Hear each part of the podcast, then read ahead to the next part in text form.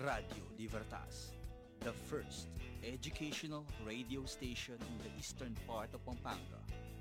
Radio Libertas. Radio Libertas, ang puso ng bayan. Good morning, Crusaders, and to all our listeners. It's Monday today, and it's the time of the week with your teacher DJ, Sir Gerwin Rositas, for another episode of Hello Teacher, your number one motivator this morning. Hatid po ito sa inyo ng first educational radio station dito sa eastern part of Pampanga, ang Radyo Libertas, ang puso ng bayan. Samahan niyo po ako sa isang makabuluhang kwentuhang magbibigay ng kaalaman, inspirasyon at payo sa bawat isa. Magandang umaga po sa lahat ng mga nakatutok sa live stream ng official Facebook page ng Holy Cross College at sa mga nakikinig po, naka-tune in sa Zeno FM. Time check po tayo. Ang oras po ay 8:28 in the morning. It's Monday, June 7, 2021. Kamusta po ang inyong Monday morning? Panibagong linggo na naman po at tunay na napakabilis ng oras at araw.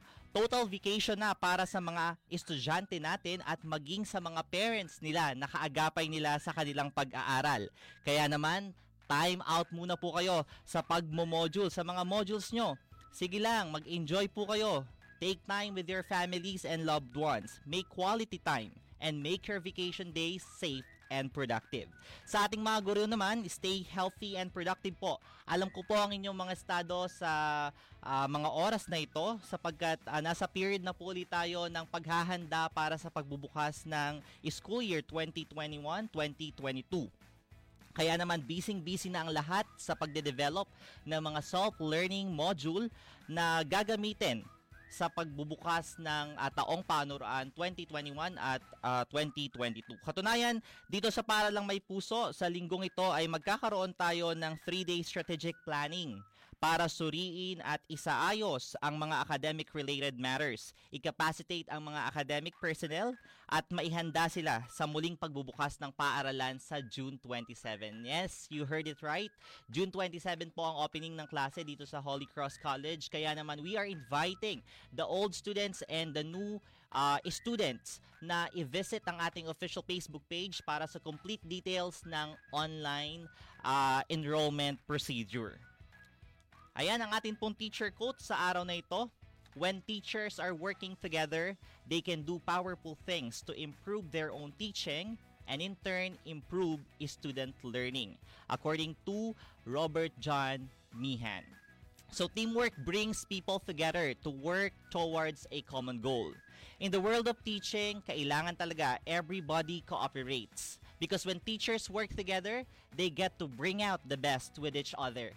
And at the end of the day, they are not the only ones na nagbe-benefit, but more so ang ating mga learners. Kaya fellow teachers, don't be afraid na mag-share ng ideas. I-support ang bawat isa kasi as teachers, we should work to empower each other bago tayo maging ready na mag-empower ng mga learners natin. Take out the competition, change it with collaboration for a better and even best result, most especially with the current situation. At dahil napapag-usapan natin yung kahalagahan ng pagkakaisa, bibigyan ko kayo ngayon ng mga paraan paano ba madidevelop ito sa ating mga sarili. Ang sasagutin natin sa ating question of the day ay, what are the ways to improve teamwork skills? Ito ay ayon sa inilabas na blog ng University of the People. Number one is know your goal. With everything we do, it is very important na aware ang bawat isa sa specific goal na meron tayo. Why? Kasi ito ang magli-lead sa'yo to hit your goal. You know what to work for and you know how to work for it. Mas maiintindihan natin what contribution we may give to having the bigger picture and value. Number two, clarify your roles.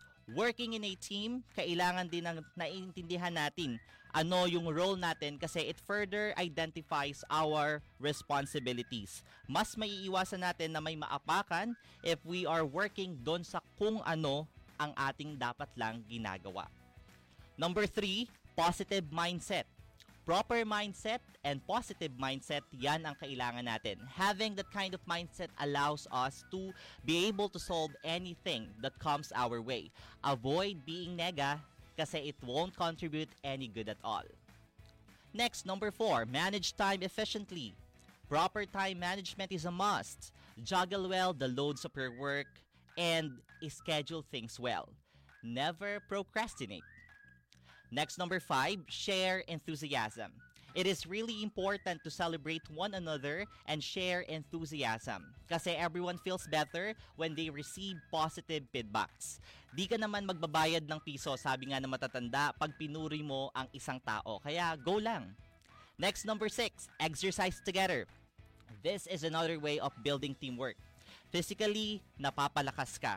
Mentally, natutulungan ka. And of course, socially, napapagbuti ka. Kaya, exercise together. Next, number 7, establish team rules and purpose. Despite of our freedom to share opinions and speak candidly, sa team natin, it is better if may nakaset na guiding rules. Ito kumbaga yung magiging equalizer. Taga-balance para hindi kumukulang as well as hindi sumusobra ang bawat isa to any situations. Next, number 8, do not complain. Waste of time ang pagko-complain. Instead of complaining, why not start working to solve the issues and problems? For sure, lahat naman ng issues, lahat ng problems, may solution. So, doon tayo mag-focus as to how we will be able to ace those challenges. And last, number 9, do not fight over credit. Give credit where credit is due. Ito madalas issue to, but you can actually avoid that. Celebrate and always be happy for the success of everybody. Maliit man yan o malaki. So sana po nakatulong ang ating tips sa araw na ito para i-enhance natin, i-develop natin further ang spirit ng teamwork sa bawat isa. Mahalaga yan. Sabi nga, magagawa natin ang lahat ng bagay kung tayo ay nagkakaisa at hindi nag-iisa. Mahalagang nagkakaisa tayo, tanggalin natin yung idea na gagawin natin ang mga bagay na mag-isa tayo. Sa araw na ito, ang ating topic ay teacher as a team player. Sa usapan natin ngayong araw ay ating aalamin ano ba ang kahalagahan ng pagiging isang team player. Ano ang ginagampanan nito sa success ng bawat task ng mga guro. Bago ang lahat ay mag-iiwan ako ng katanungan para sa mga nakatutok sa atin ngayong araw. Ang ating teacher Paul, ano ang inyong magagandang karanasang hatid ng paggawa ng sama-sama? Again, ang ating teacher Paul, ano ang inyong magagandang karanasan hatid ng paggawa ng sama-sama? Ilagay na po ang inyong mga kasagutan sa comment section ng live broadcast sa official Facebook page ng Holy Cross College at babasahin natin ang inyong mga kasagutan maya-maya lamang po. Sa mga nakatutok din sa ating official Facebook page ay maaari po kayong mag-send ng stars na makikita sa comment section. Ang mga stars po na inyong ibibigay ay magagamit para sa mga Caritas activities ng Holy Cross College. Ngayong araw ay makakasama natin ang dalawang assistant principal ng Senior High School Department, the equally dedicated and devoted na Assistant Principal ng Grade 11, si Ma'am Claresca May Chan, at ang Assistant Principal for Grade 12, si Sir Camilo Lakanlale. Good morning po! Good morning, Sir Gerwin, and good morning at the same time sa ating mga nanunood at nakatutok sa ating programa ngayong umaga. Keep safe to everyone. Ayun, how about Ma'am Cla? Good morning. Yes, isang magandang umaga po sa inyo, Sir Gerwin, at sa lahat ng viewers natin ngayong umaga. Ayun, so sa araw na ito, ang ating pag-uusapan ay tungkol sa topic na teacher as a team player. So let's get started with our kwentuhan. Ayan, so kaagapay ng ating butihing principal si Ma'am Maria Teresa A. Idoherr. Kamusta po ang inyong experience mga assistant principal sa paglilid ng Senior High School Department? Sir Camilo? Sa nakalipas na panoroang taon, masasabi kong mahirap at the same time makabuluhan yung paglilid sa Senior High School Department. Bakit nasabi kong mahirap? Kasi, yun nga, new setup, lahat nagkaroon ng adjustment with the new learning modalities. Pero nakaya, kasi nga, tayo ay nakaangkla doon sa acronym na team, Together Everyone Achieves More. So, tulong-tulong, sama-sama. Then, at the same time, makabuluhan kasi lahat is nakiisa. Sabi nga dun sa strategic planning last school year na sinabi ni Ma'am Laura Yusi na lahat kasali, kasali lahat. That is why naging makabuluhan yung ating panuroang taon, at the same time yung paglilid sa senior high school department. Kasi hindi lang naman yung mga guro yung nakiisa, mga magulang, mga estudyante, at lahat ng miyembro ng HCC community. Ayun, how about tong Kla?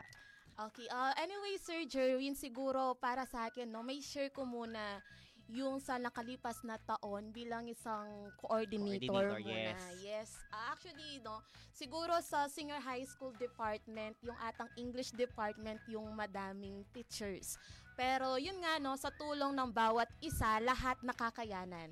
Yes, meron kang mga problema or mga struggles within your group or within your theme sa pag-accomplish ng isang task, as what you've said kanina, collaboration. So, last school year or last academic year, dun sa English department, definitely we practice the word collaboration. So, lahat na tao dito, lahat na accomplish natin, yung mga tasks, yung mga pag-accomplish ng mga learning modules, mga syllabus, and etc. And then, one thing is yung pagiging CSC advisor, no? Hindi lang teachers yung nagtutulungan dito sa para lang may puso, kundi kaagapay natin din yung mga estudyante. Nangunguna nga dyan yung mga CSC or yung mga leaders natin. Yes. Ayan, so masasabi nating buhay na buhay itong espiritu nitong teamwork, itong pagkakaisa. Sabi nga ni Sir Camilo yung acronym na team, and I think the person behind this is Dr. Elita Flor Umali. Yes, and I think she's watching with us this morning. Good morning po, Ma'am Elita Flor Umali. Itong team, together everyone achieves more. At yung line na lahat kasali lahat. So guided naman ang lahat, ang bawat isa dito sa Holy Cross with those beautiful words. Talaga namang makikita na sa paggawa ng bawat isa ay ramdam itong espiritu ng teamwork. So moving on, papaano nyo po i-define ang salitang team player? Ma'am Claresca. Okay, anyway, no, pag sinabi kasi nating team player, as a team player, no, you should know how to understand or you understand your role within the team. Kailangan kung ano yung role mo, eto ka. You have the focus. Alam mo kung ano yung boundaries mo, alam mo kung ano yung ginagawa mo. Though you may offer solutions, you may add suggestions within your theme, but then you should know the word respect.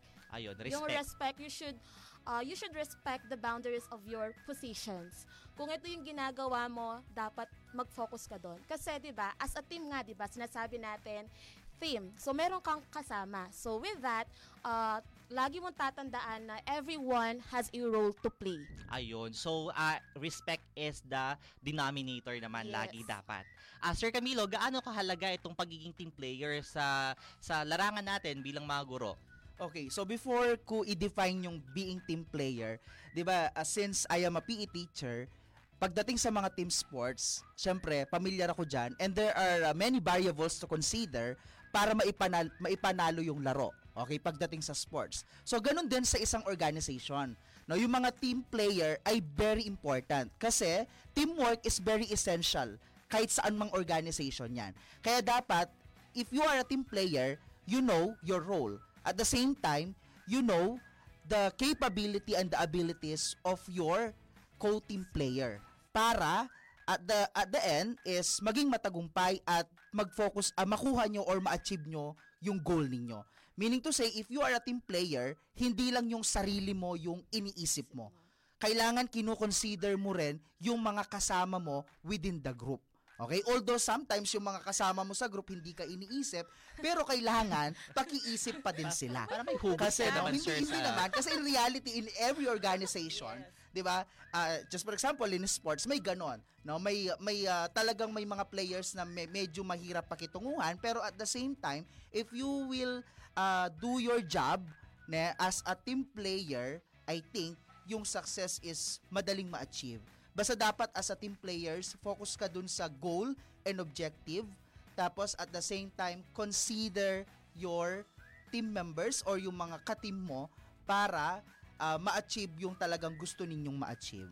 Ayun, so tama yung number one tip natin that you have to know your goal para well-directed ka sa path na tatahakin mo towards achieving it.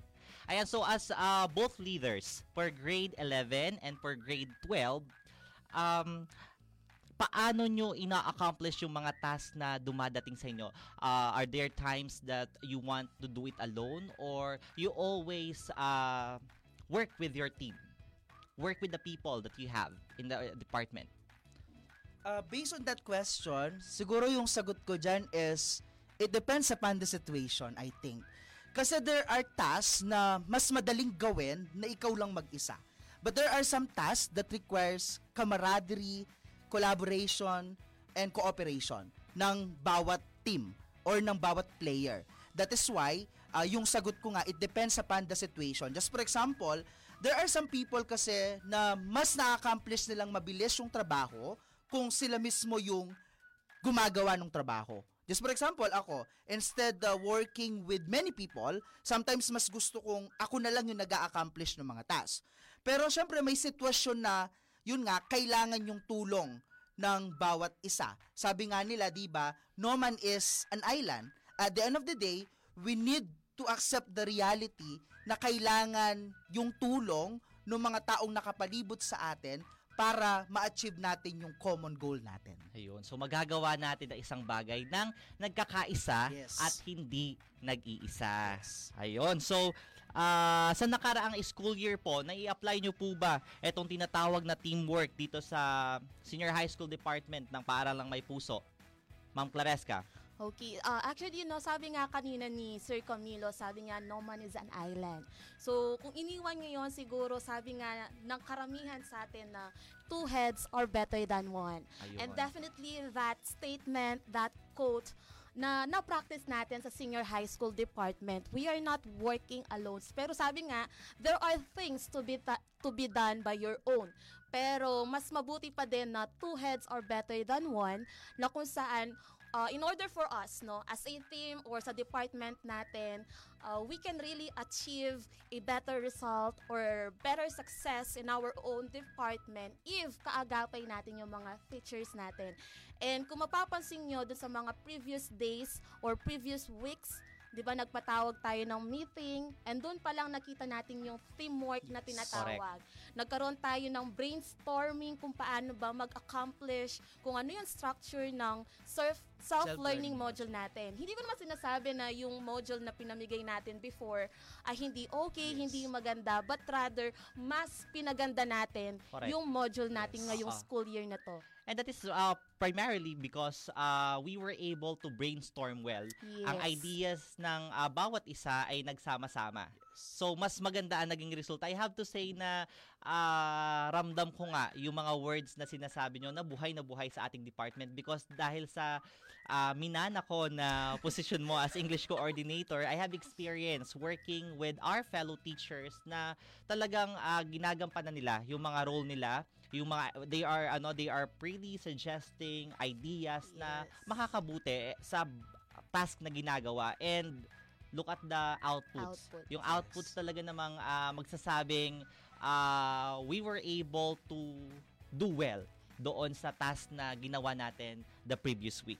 So, this coming school year, patuloy pa rin ang ating mga activities, ang ating mga tasks as teachers. Okay, as teachers with our fellow teachers and as teachers to our students. So, paano natin makikita itong sense of teamwork, maliwanag na sense of teamwork dito sa Paaralang May Puso?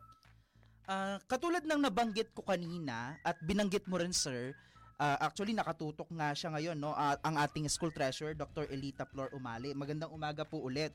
Sabi niya, thanks, okay, got another meaning for team. Team for empowerment, E for empowerment, A for achievement, M management of instruction.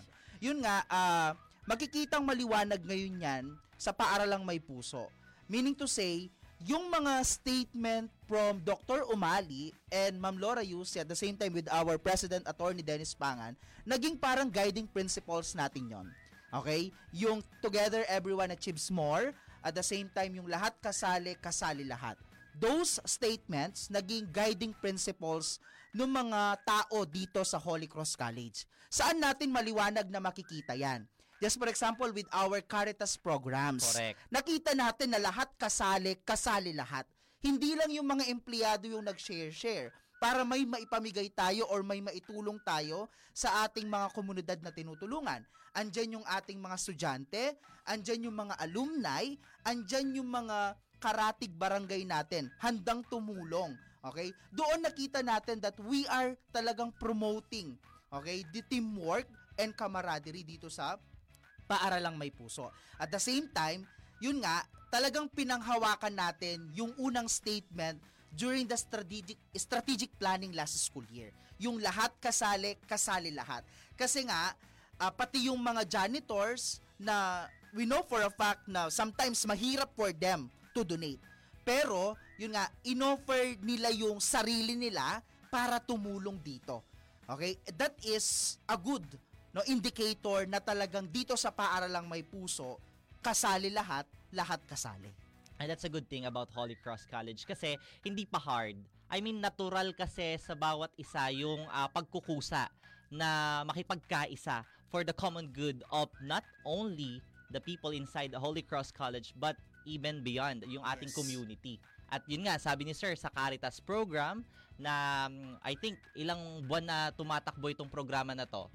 Medyo matagal na eh. Kasi yung Caritas program natin, nag-start siya during the time na sumabog ang Bulkang Taal. Okay? So that was January. January 2020. Oo. Yes, at dahil dyan, di ba? At dahil dyan, tayo yung naging number one. Yes. Dun sa, correct. Yes, di ba? Recently sa doon sa Padjak. Parang program ni Commission on Higher Education. Congratulations to Holy Cross College kasi nakamit natin to sa pagtutulungan, sa pagkakaisa ng bawat isa. So, hindi lang tayo tumutulong para sa ikabubuti ng paaralan, but rather we help para sa ikabubuti ng bawat isa talaga. Yes. Ayun. So, dumako naman tayo sa isang point dito sa topic na to na talaga namang hindi natin maiiwasan. That we sometimes get to encounter people who are hard to deal with. So how do you manage yung situation na ganon? Ma'am Cla, Sir Cams? Ma'am Cla, Claresca, mauna ka na siguro. Siguro not everything we do within the team, wag tayong mag-expect na laging success yung makukuha natin. Mm-hmm. Kasi actually, syempre, di ba, lalaging we work as a team, it doesn't mean eto na, positive na, success na yung makukuha mo. Di ba, kung titignan natin sa isang classroom setup, as teachers, we classify, di ba? We classify our students into two, na merong fast learner, merong slow learner. So, same sa departamento natin, sa isang organization. Meron talaga, accept it or not, kailangan as a team player, tanggapin mo na hindi lahat makakasunod sa gusto mo. Na hindi lahat, kung ito yung level ng team leader, ito yung level ng team player, ito lahat yung mga subordinates mo. No. Kasi talagang ikaw na team player, alam mo na nga nandito yung iba, nandito yung hindi magawa ng iba, ikaw na team player, ang kailangan mong gawin, hilain mo siyang pataas. Correct. Hindi yung nasa baba na nga siya, pero ikaw, pilit mo pa rin pinupush pababa. So, paano natin ma-achieve yung isang task natin? How can we achieve that task if we are pulling one another? But instead, let us push, di ba? I-push natin, let us help other na para tumaas siya, para makakaroon tayo ng better outcome or better result. So with that, no, in relation or dun sa mismong tanong mo, if nahihirapan ka, better ask help. Or ikaw naman na team player, ikaw na medyo may alam dito, you offer suggestions, you offer help. Magtutulungan, di ba? Kasi nga, diba, teamwork yan eh. Correct. Hindi pwedeng isa lang. Hindi pwedeng ikaw lang yung may alam. Kung alam mo kung paano gawin to, kung alam mo kung paano mas makakabuti to, mas may papabilis yung isang trabaho, you better share what you have. So with that being said, parang ang idea is wag mong sasabayan. Yes. If you cannot work well with this person, wag mo siyang sasabayan. But rather, gawan mo ng paraan para mahila mo siya. Mahila mo siya. Okay, yeah. Wag kayong magsasalungatan. Don't get easily upset kapag hindi mo na-achieve yung isang bagay. Don't stress yourself. Normal kasi sa tao that we would react na maiinis, magagalit. That is initial reaction, actually. But then, we should learn how are we going to change the situation for the betterment of the persons involved. Yes. Better think on immediate action or solutions. Find solutions rather na eto, ganyan. Pero nga, sabi nga natin, wala, ganun talaga. That is our initial reaction. Pero at the end of the day, wala ka namang choice eh. Wala kang magagawa. So, at the end of the day, gagawan mo pa din ng solusyon. Nahanapan mo pa din ng solusyon. How about Sir Camilo? I think before I start, yun nga, sasabihin ko muna yung statement that patience is a virtue. Okay? Na-experience ko yan. Siyempre, for 1 year, nag-lead ako in the senior high school department. Although before, I experienced na leading the department. Now, as a subject coordinator, as a teacher. Pero, yun nga, when it comes to having a position as assistant principal, hindi pala siya madali. Sabi ko nga, yung parang kumuha ka pala ng batong ipupukpok mo sa ulo mo. Kasi dito mo may experience yung mga unexpected experiences, no? Sa paglilid ng tao, sa pakikipag-coordinate with your teachers. Pero at the end of the day, yung iniisip ko na lang yung individual differences. Yun nga, nasabi ni Ma'am Claresca kanina, our initial reaction is yung maiinis ka, magagalit ka, yung parang gusto mo nang magmura, pero hindi mo pwedeng gawin. Pero nag-iisip na lang. Kailangan mo nang... Isip lang, no? Kailangan mong magtimpe. Yung parang you are helping them to do this and to do that, pero yung hindi pa rin mag-work, syempre as a leader, doon napapasok yung role mo na tulungan mo sila, give suggestion. Pag hindi pa rin nag-work, still give pa rin. Ignore them. Okay, no? So wag kang magsawa. Dito natin maano yung tinatawag nating support. Okay? Ayun. No? It is always important na kailangan meron tayong support system. Okay? Kasi not all the time yung mga task is kaya nating gawin or kaya nilang gawin. So, i-consider natin yung individual differences. And I think na-consider ko yan eh. Now, although sometimes, syempre, hindi natin maiiwasan na as a person, masaktan, at the same time, mainis, or sumama yung loob. Pero at the end of the day, yun lang. After that, kailangan consider yung pagiging proactive instead of being reactive. Kaya actually, since you're my friends, alam nyo yung mga pinagdaanan ko in the senior high school department. Diba, gaano kahirap no, makipag-deal with circumstances. Pero at the end of the day, yun nga, pinapakinggan ko naman yung payo ng iba. At the same time, tinitimbang ko yung sitwasyon. Yes. Pero syempre, hindi rin natin masisisi na tao lang tayo minsan, no, nahihirapan, nasasaktan at nagkakamali.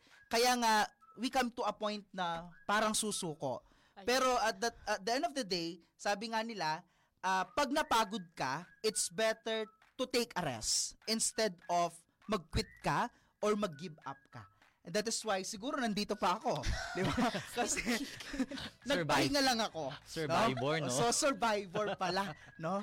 So, ganun siya. No? Yun, natutunan ko na kailangan kasi i-consider mo yung tao lagi, no? Kasi hindi natin alam kung ano yung pinagdadaanan pala ng tao. Ayun, correct. Okay? No, everyone matters. Yes. Sa isang organization, everyone matters. Yes. You have to recognize na mahalaga ang bawat isa, na may role siya, na may kakayahan siya, na maaaring something na mag-contribute sa success, sa goal ng isang organization. Yes. Oo. Just for example nga, sa mga estudyante natin, di ba?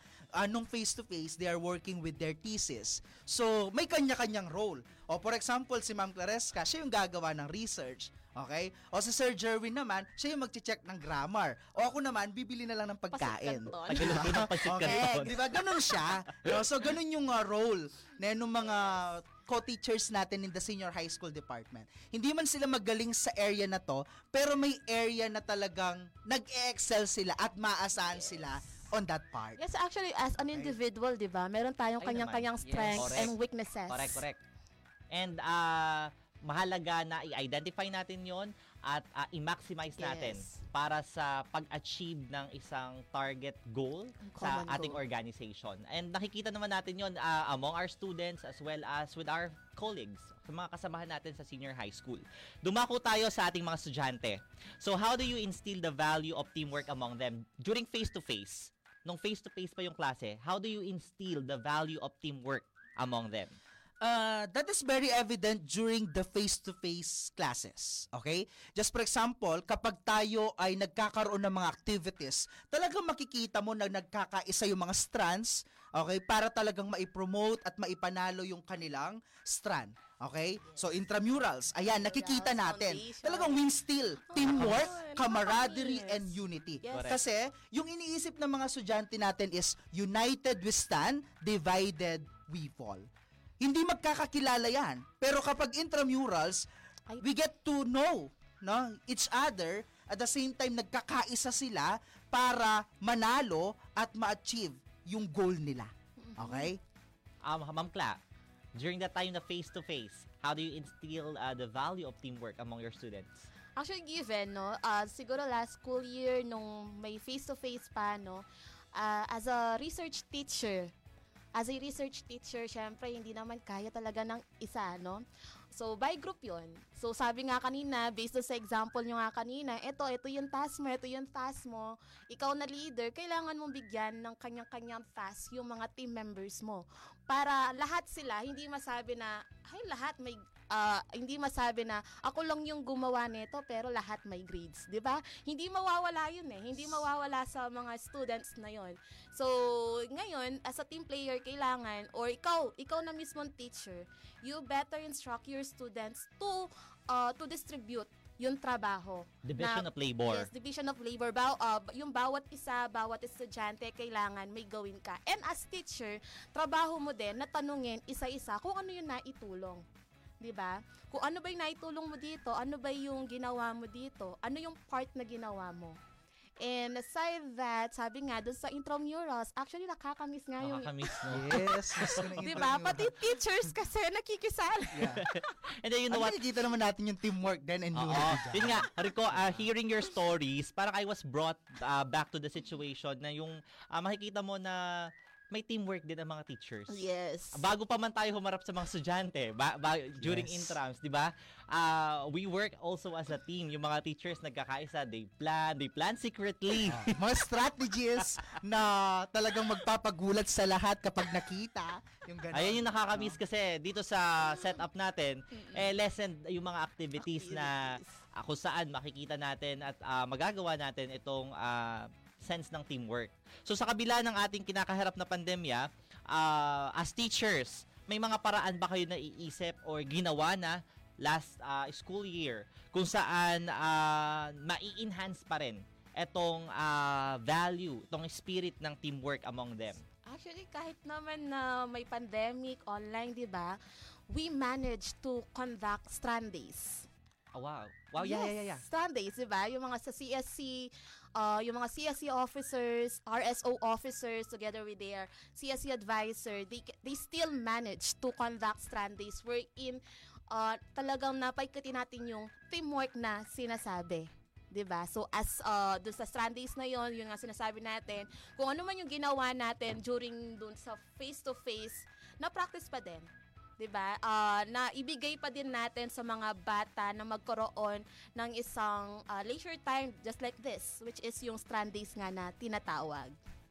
So, yes, sir. So, aside doon, your question, Sir Gerwin, is paano na-instill yung teamwork or paano na-enhance pa? With our setup ngayon, since online tayo, medyo mahirap kung titignan natin. Pero, sabi nga nila, instead of looking yung one side, look for the other side. Okay? So, yun, sa pagbibigay ng mga activities, we can instruct our students for collaboration wherein nagkakaisa sila, nagbe-brainstorming sila via online, Talagang given yan kasi nga our students is talagang gusto nilang matuto at the same time ma-meet din yung mga classmates nila. Kaya kahit online lang, parang nagkakaroon sila ng sarili nilang mga conferences wherein nagkikita-kita sila. But aside from that, aside with their classmates, nagkakaroon din ng teamwork in the family. Why? Kasi with the pandemic, nagkaroon ng chance and opportunity yung mga estudyante na talagang makasama yung mga members of the family sa pag-aaral. Sabi nga ni attorney, di ba, hindi lang yung mga students dapat yung bigyan ng medal, including the parents ne, or sisters, yung mga tumulong sa kanila. Kung isang barangay pala, so isang barangay yung bibigyan natin ng medals. No? So yun, nakita natin, even the LGU, no, sumuporta. Just for example, yun nga, may mga nagbibigay ng mga tablets, cellphones, financial assistance, no, during this time. Okay? So yun, yung mga estudyante natin, nakipagtulungan or tinulungan sila ng mga magulang nila. And by that, nakita natin that there is a teamwork, okay, in the family, which is before, hindi masyadong evident.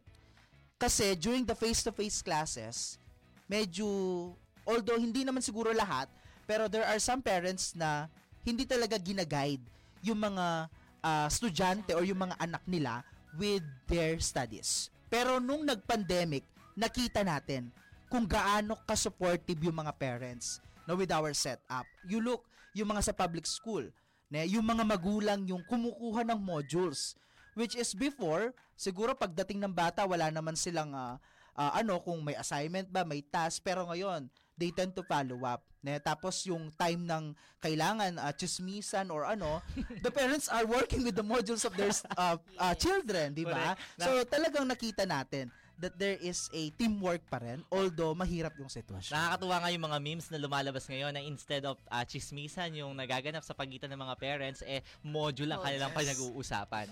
But the good thing about Holy Cross College, we have this e-learning management system, si HCC HeartCloud, na talaga namang makakapagbigay ng channel, platform para sa mga estudyante natin na mag-continue sa mga activities nila para madali, safe at effective nilang ma-accomplish ang mga to. Speaking of itong tinatawag nating pag-instill ng value of teamwork, i-share ko yung sitwasyon ko as an English teacher. Yes. Kasi sa 21st Century Lit, may mga topics kasi na some things that happened from the past. So para buhay pa rin itong value ng teamwork sa mga estudyante natin, I gave activities wherein may participation yung other family members. Sabi nga ni Sir Camilo, nakaka-connect yung mga bata better with their other family members sa sitwasyon natin ganito dahil nga bahay lang yung pag-aaral ng mga bata natin. But then, hindi lang yon, kasi natututo din sila at the same time. Ayan, so dako tayo sa ating sa ating comment section sa mga nag-comment dito sa ating live broadcast. Watching with us, si Ma'am Elena Suliman, ang Assistant Principal ng Junior High School Department. Hello po, happy Monday sa lahat ng Crucians. Good morning, Ma'am Elena. Dr. Elita Flor Umali is with us also. Good morning to all. Sir Aaron Joe Rasos, good morning po. And again, si Ma'am Elita Flor Umali, thanks. Okay, got another meaning for team. Team. For empowerment, for achievement, for more achievement and management of instruction. Thank you for these words, Ma'am Elita Flor Umali, si Madam Excellence.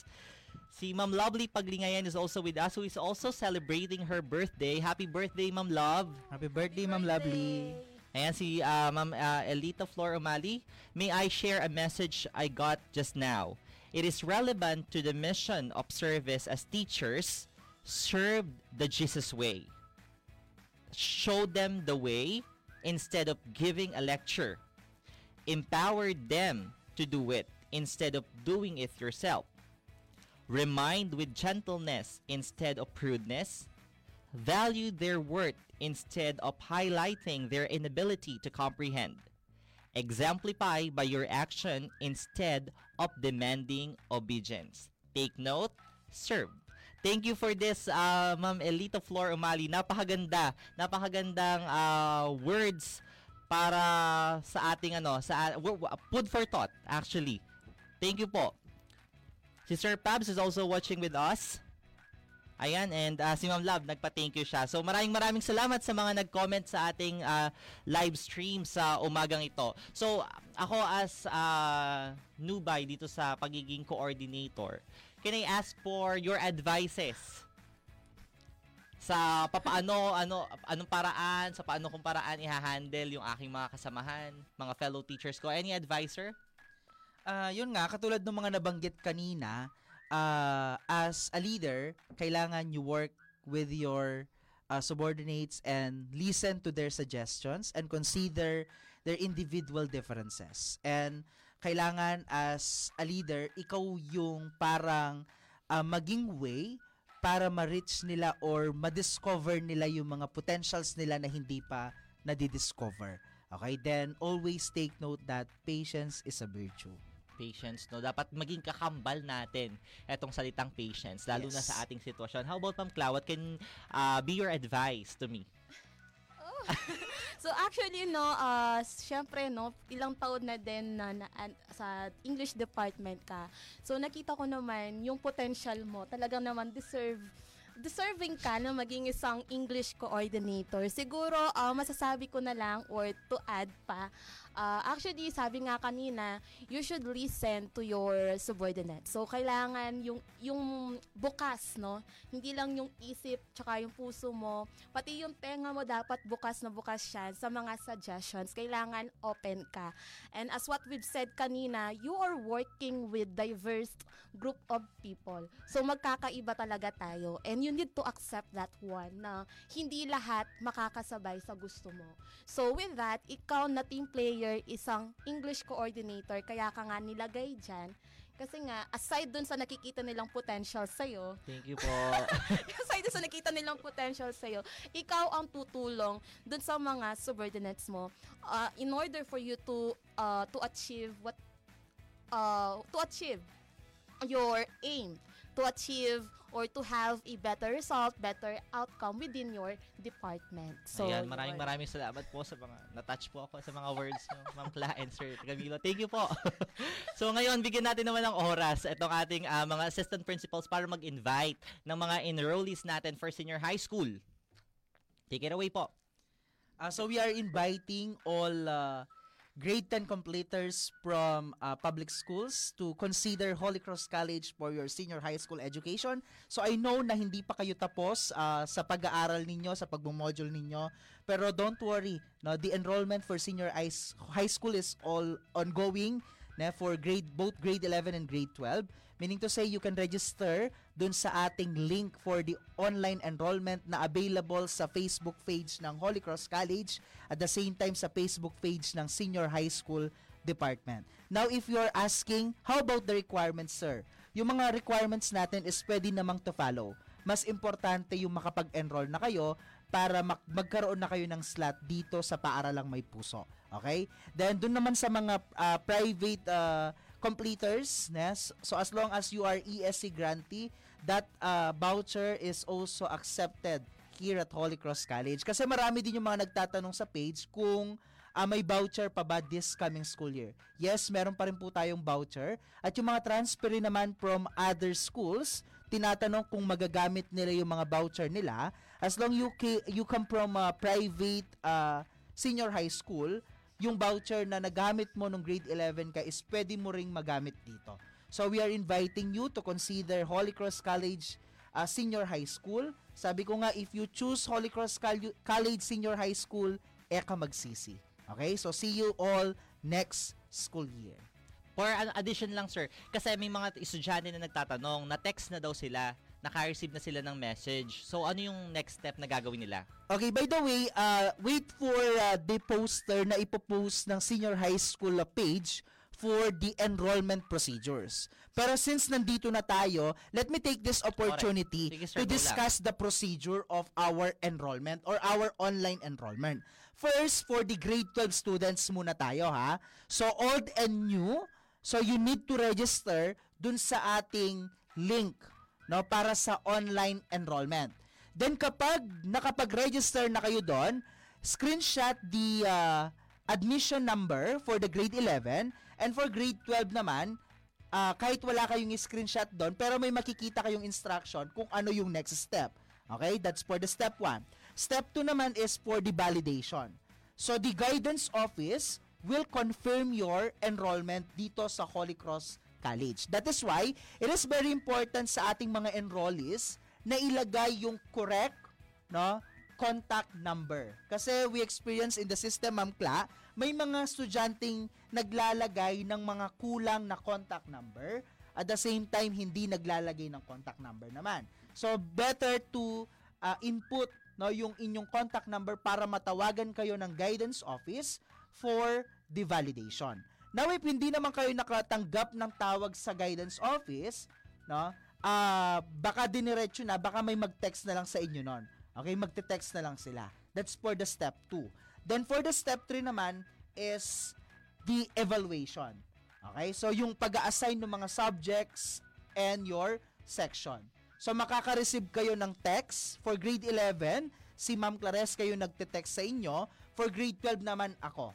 Pag na-text na kayo, that is the time na pwede na kayo mag-proceed for the next step, that is for assessment sa registrar and payment sa cashier. Okay? So, yun yung step natin or procedure natin for the enrollment for the senior high school department. Again, let me repeat. Step 1, online registration. Step 2, validation sa guidance office. Step 3, evaluation. Step 4, assessment sa registrar's office. And last is payment for the cashier. Okay? So, yun lang mga i-consider ninyo. Now, if hindi pa kayo nakaka-receive ng text pero excited na kayong mag-enroll, still, okay, we'll accept you here. Basta nakapag-online register na kayo. Okay? So, reminder lang na ang enrollment sa senior high school is ongoing na. Pwede nang mag-enroll. Pero yung ating on-site enrollment talaga na schedule ng senior high school is on June 21 to 25. Yung mga on-site na pupunta dito, ito yung mga hindi pa nag-online enrollment sa kanilang mga bahay. Okay? Kasi pwede kayong mag-online enrollment dito since the MIS provided computers na kung saan pwede kayong mag-fill out dun sa ating online enrollment. Okay? Now, if you have some questions pa regarding the enrollment procedures, don't hesitate to message us para masagot natin yung concern ninyo. Ayun, so maliwanag na naibigay sa atin yung procedure ng pag-i-enroll sa grade 11 and grade 12. So pahabol lang sa ating comment section, Sir Pabs Pineda Gantan, good morning po. And Sir Marvin Ordonez Malyari, good morning po from School of Engineering, Computer and Library Studies. Good morning po sa inyong lahat dyan. And si Ma'am Elita Flor Umali, of course, ay may binigay na leadership tips para sa atin. So, sabi niya, utilize the participatory approach, not autocratic way. As leader, avoid using I all the time. Instead, say we, and teamwork is the achievement factor. Maraming salamat po, Dr. Elita Flor Umali, sa inyong precious time sa pagtutok sa atin dito sa Hello Teacher at sa pagbibigay ng talaga namang napakagandang salita. Food for thought. Okay? So, ayan. Natapos na naman po ang ating isang oras na usapan. Maraming salamat po sa pagtutok nyo dito sa programang Hello Teacher, your number one motivator this morning sa Radyo Libertas, ang puso ng bayan. So, maraming salamat, Ma'am Kla, for joining us. Sir Camilo, for joining us. Hanggang sa susunod po na episode ng Hello Teacher. Muli ako po si Sir Gerwin saying, good day everyone, God bless and stay safe. Maraming salamat po.